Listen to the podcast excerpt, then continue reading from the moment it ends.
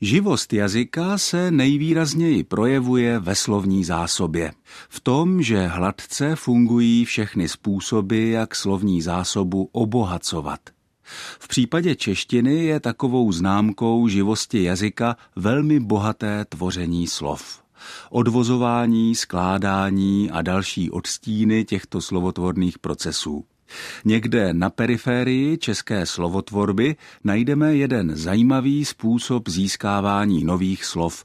Jehož podstata spočívá v tom, že se nové slovo utvoří z celé věty nebo aspoň z více než dvou slov.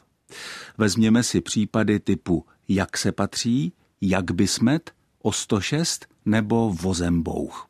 To jsou všechno slova vzniklá ze slovních spojení a, co je důležité, všechna je možné psát jako jedno slovo, tedy jak se patří bez mezer, jak by smet bez mezer a podobně o 106 a vozembouch.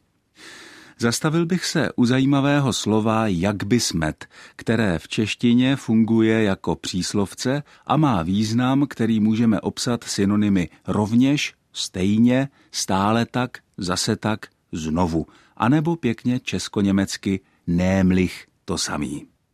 Podívejme se na některé příklady z reálných textů. Cituji. Já jsem nikdy na divadlo nebyl a táta jak by smet. Nebo to říkala minulý rok taky a rok předtím jak by smet. A do třetice je poměrně obtížné transportovat tímto způsobem divoce se zmítajícího jedince lidského rodu a zvířecího jak by smet. Konec citací. Nikoho určitě nepřekvapí, že příslovce jak by smet vzniklo z celé věty, která zněla jak by smetl. Ve významu něco a něco je si tak podobné, že to můžeš smést na jednu hromádku. Ta věta obsahuje podmiňovací způsob slovesa a je ve třetí osobě. Třetí osoba je pak jedním ze starých způsobů, jak vyjádřit obecnost podmětu. Vybavuji si i některé relikty těchto způsobů vyjádření obecnosti v mluvě na hanáckém venkově. Slýchal jsem věty jako když to vezme do ruk, tak se to rozsype. Ta první věta, tedy když to vezme do ruk, má vlastně význam věty se zvratným trpným rodem slovesa v přísudku. My bychom asi řekli, když se to vezme do rukou a tak dále. Ale zpátky k příslovci jak by smet. Díval jsem se do lístkové kartotéky k příručnímu slovníku jazyka českého a našel jsem nejstarší doklad.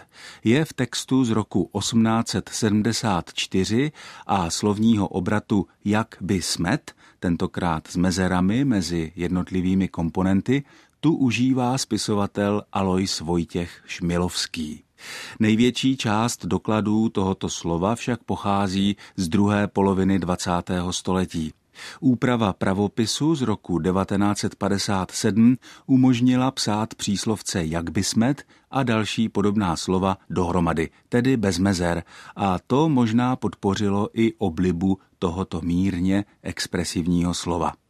V dnešních psaných textech má slovo jak by smet, jak ukazuje Český národní korpus, frekvenci sice nízkou, ale určitě se nedá říct, že by z jazyka mizelo. Nejčastěji se slovo jak by smet objevuje v beletristických textech. Od mikrofonu z Olomouckého studia Českého rozhlasu zdraví všechny posluchače Ondřej Bláha.